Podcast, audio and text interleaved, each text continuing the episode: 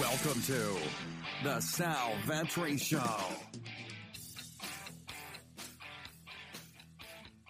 Ladies and gentlemen, boys and girls, welcome back to the channel and the podcast. It is currently 7:21 p.m. East Coast time, November 26th, and today I'm going to break down another Thursday showdown slate, Thanksgiving showdown slate, the second game, the Dallas Cowboys and the Buffalo Bills. I, wasn't going to do this, but I saw there's a hundred thousand dollar first prize pool, another huge prize pool for a showdown slate. I'm sure many people uh, will be active in playing it, so I figured putting out a piece of content would be helpful for all of you. If you're new here, welcome to the channel and the podcast. My name is indeed Sal Vetri, and I do indeed cover daily fantasy sports in the NFL, NBA. WNBA and the MLB streets. You can find some of my exclusive content linked up down below over on Patreon. And if you head over to Instagram and you follow me there, I will be releasing a story tomorrow on Wednesday, depending on when you're watching this. Maybe it's in the past, maybe it is in the present. I will be releasing a story on Wednesday telling you how you can get a piece of Patreon content, game by game notes for all six of these teams, about a page each or so, um, over on Patreon. And I'll be releasing a link to get get you there if you follow over on Instagram, so you're notified about it and you have the specific link that it unlocks it. So you check that out on Instagram, Twitter at SalVetriDFS. And those are all the plugs. I really appreciate if you hit the subscribe button. It helps me out a ton if you get any value from this video. Pumping out now our third piece of Thanksgiving Day content. So hopefully this is very enjoyable for people while they travel and or on the morning of Thanksgiving or if you don't like your family on Thanksgiving in general. So Hitting the subscribe button and five star rating review on the podcast helps out a ton. Checking out the exclusive content, free strategy guides as well for NBA, DFS, and NFL DFS linked up down below. So I think this slate is very interesting. Love the three game Thanksgiving slate. I think there's some nice spots to take stances on. There's a video up for that if you want to check that out. The night slate video up for that if you want to check that out. A couple hundred thousand to first. Only a solo hundred thousand dollars to first in this one, but I think there's ways to gain an edge. There's some cheap players that I think have a lot of upside. But we'll start with my yeses. I currently have 13 total players in a player pool, and you could add more if you're playing more lineups. But if you're playing one to five, hand building a couple of lineups, this is what I would recommend. This is what I'm probably going to be doing. Ezekiel Elliott at right now 11,200 is a yes. There's three yeses. He is one of them. Buffalo ranks 23rd against the run. They're very bad on the interior. I have Zeke projected right now for 23 and a half touches on the screen behind me. If you're watching on the video, what's going on? Hello. If you're listening on the podcast, how those ears doing? 23.5 touches is actually what I have him for. I will change this from 23 to 23.5 because it'll probably bug me. I have him right now down for uh, 20 and a half carries and three receptions. That's really good and really hard to pass up for on a single game showdown slate where you're going to be going up against a really two tough secondaries. Dallas has been struggling as of late, but kind of got back on in a, bad weather game, but got back on the uh, tops of being a top seven team right now, seventh ranked secondary according to Pro Football Focus. When they faced New England last year, they got a little bit better after a couple of weeks of not generating pressure, not really being well in the secondary. They kind of cured that last week, getting Tom Brady in a banged up receiving corps, if you will, maybe a little bit phony, maybe a little bit phantom, but it is what it is. Zeke here, it's really hard to imagine on that type of a slate where there are two good secondaries that a lot of guys can score 20, 25 plus. If Zeke, even at this price tag, goes for 20, if he goes for 18, and his receiving game as of late, and just his overall usage, leading the entire league in red zone carries, um, in the usage I have for him today, a positive 19% run blocking advantage is what Pro Football Focus has him at. That is 19% higher than average for the league. Yeah, this is a very good spot for Zeke, 11,200. If you fade him, you're probably going to be with 20, percent of the field. He might be 80% owned, 70% owned, 75% owned. So you get leverage there. I understand the move to fade him. I just don't see that working out on this slate. John Brown, my second yes, he's priced up. This is a concern, but people are going to think that he has a really tough matchup against Byron Jones. But I think I think he sees a lot of Awuzie, the Cowboys' number two cornerback.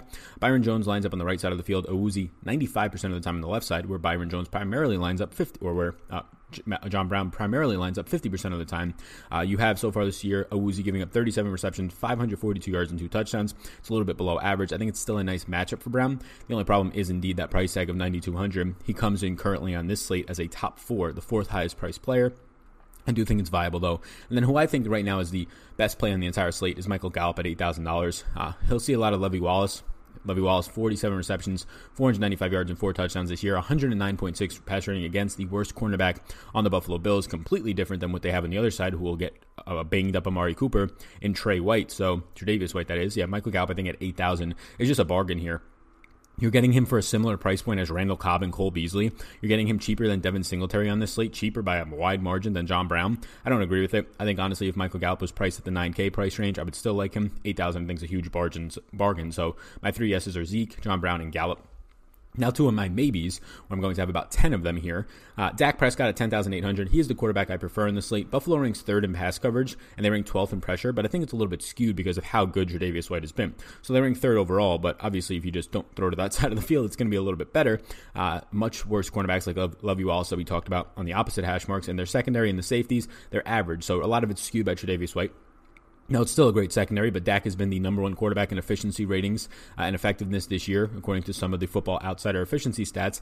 Uh, Buffalo is 12th in pass rush, which is concerning, you would think, right? Top half of the league in pass rush. But Dallas, based on how good their offensive line is, they have a positive 23% pass blocking advantage. So 23% higher than average, even against a top half of the league pass rush. So what that says is he's just going to have so much time here is Dak to throw the ball, and a guy who's already been efficient, not making a lot of mistakes, now has even more time to throw. Yeah, even if Amari gets taken out by a guy like Tre'Davious White. I still like the weapons of Randall Cobb in the slot. Really, really like Michael Gallup on the outside, Zeke out of the backfield, Jason Witten and a Blake Jarwin tight end combination. I prefer Dak at a similar price point to Josh Allen, who is next up on the list. Uh, again, prefer Dak here for $200 more. You're going to get more rushing upside out of Josh Allen, more red zone usage in terms of his legs for upside there. Dallas, though, ranked 13th in pass rush, and that continues to improve, and then 7th in coverage which has been very optimal for them in the slot. Jourdan Lewis over the six last six weeks has been fantastic. Their safeties have been fast. Xavier Woods getting healthier over the past month, month and a half, and Byron Jones is always strong on the outside. So yeah, secondary is a speedy secondary, fast defensive backs.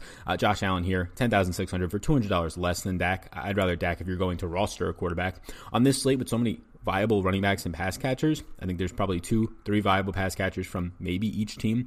I'm at least two. Each running back is in play. I wouldn't say that it's a guarantee that you need a quarterback. You usually need one about 85% of the time. If you're going to pick one, I would go with Dak personally.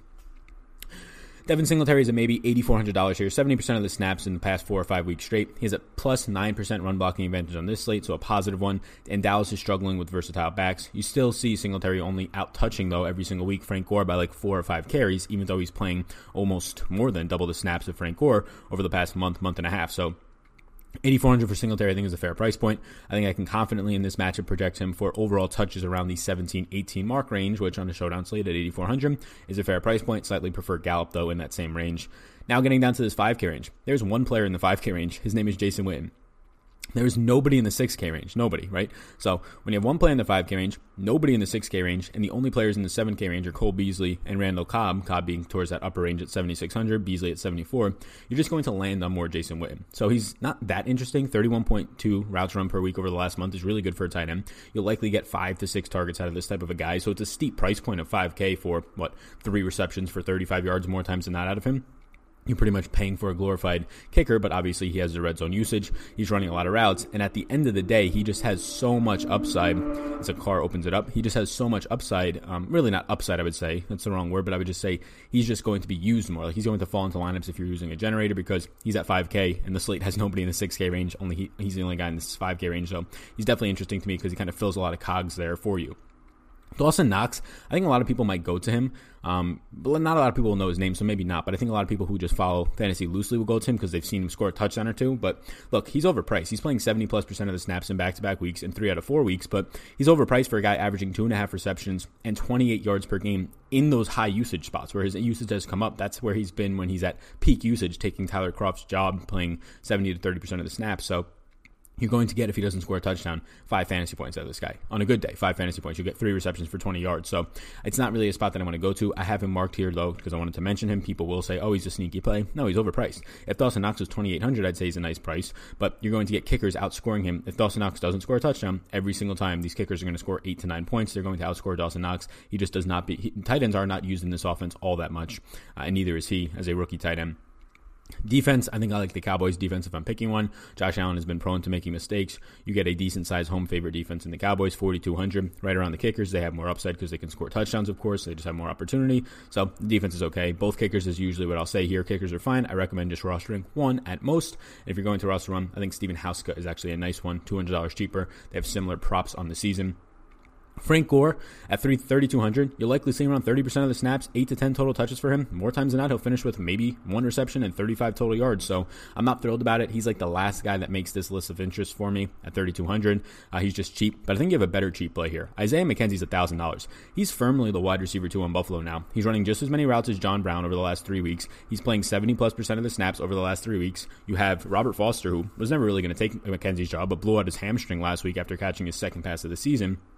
So one thousand dollars a McKenzie. The guy's going to run thirty plus routes in this game. He'll probably see five to six targets. That's just too cheap. He'll get a lot of Byron Jones, which is a worry. The best cornerback, in my opinion, at least on the outside, the best cornerback. Jourdan Lewis has been very good in the slot for the Cowboys, but the best cornerback on the outside, probably overall best cornerback, is Byron Jones. So he'll see a lot of him, which is scary. But thousand dollars is too cheap to ignore. Honestly, he's very close to being a yes on this slate and becoming my fourth yes by the end of it. Amari against Tre'Davious White. Tre'Davious White has held Odell Courtland Sutton and Terry McLaurin, three quality receivers, one star in Beckham, a breakout second year player in Sutton, and the rookie of the year in terms of wide receivers this year in McLaurin, and top like six rookie in the entire season.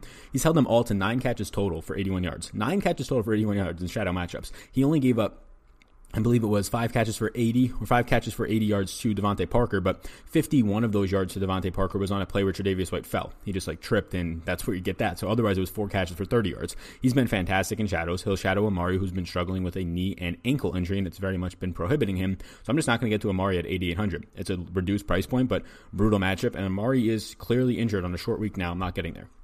Randall Cobb is overpriced at 7600 It's a steep price tag for a guy with a low aDOT, low air yards. He's not going to come out of the slot, even if Amari is banged up. They'll put more Tavon Austin, Cedric Wilson maybe on the outside. So no Randall Cobb interest here at this price tag. Taron Johnson, slot cornerback for Buffalo, has been solid. Only 18 receptions all season long, so less than two per game, and only 128 yards all season long. So less than 13 uh, yards per game, right around 10 yards per game he's given up, which is very good. Cole Beasley, two priced up, 7400 brutal matchup against Jourdan Lewis, who has been mentioned a couple of times in this video. He's been a top five cornerback in the last six weeks. Only 10 receptions for 142 yards all season long for Jourdan Lewis in the slot. He was didn't play one game, so he's only giving up one reception for 14.2 yards per game this year. Also has a pick. You're likely going to get at best Cole Beasley's four reception, 40 yard game, and that's a steep price tag to pay for that. Blake Jarwin's just running about 11 routes per week since uh, Witten continues to be healthy. Witten continues to play 80 plus, closer to 90% of the snaps every week. No interest in Tony Pollard at 2600. Too steep of a price point for a guy who's going to see like three to four touches at best, probably more so two, and 10 to 15% of the snaps at best.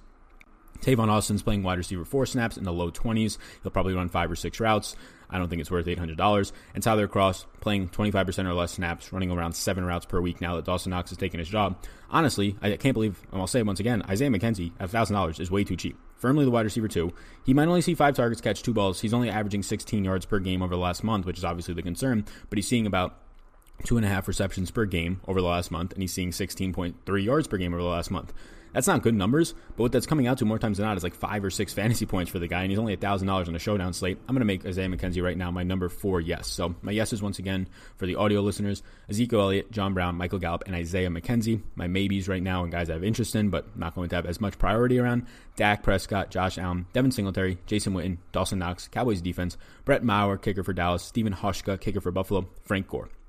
So that is it. Hopefully this video helps. $100,000 first prize pool. Hopefully you're watching this early or maybe right before um, the slate starts. But I appreciate it. Get this video out to everybody uh, on Wednesday afternoon. Hit the subscribe button before you leave. Check out my Patreon exclusive podcast. Be sure to follow over on Instagram, linked up down below. Sal Vetri, if you can't find it in the description. Towards the bottom of the description, click show more in the uh, YouTube description, or you can just find it by scrolling in the in the podcast description. But if you follow me there, I'll put up a story on Wednesday and I'll tell you where you can get the free game by game notes each team's game by game notes, each player that I think is viable for the entire slate, whether it's Showdown or also the three game slate. Follow me on Twitter at DFS. Patreon exclusive content below. Sub- subscribe button before you leave. Five star rate interview on the audio version. If you got any benefit from this video, I do appreciate that. Comment down below. Who do you think is the best value on this entire slate? Thank you so much. Have a great rest of your day. Have a great Thanksgiving. Peace out. I hope you enjoyed that podcast. And before you go, if I can get you to subscribe and follow the podcast, download a few if you wish. But if you enjoyed this podcast, if you could please subscribe, helps me out, helps support it. So thank you so much, and I will see you in the next one.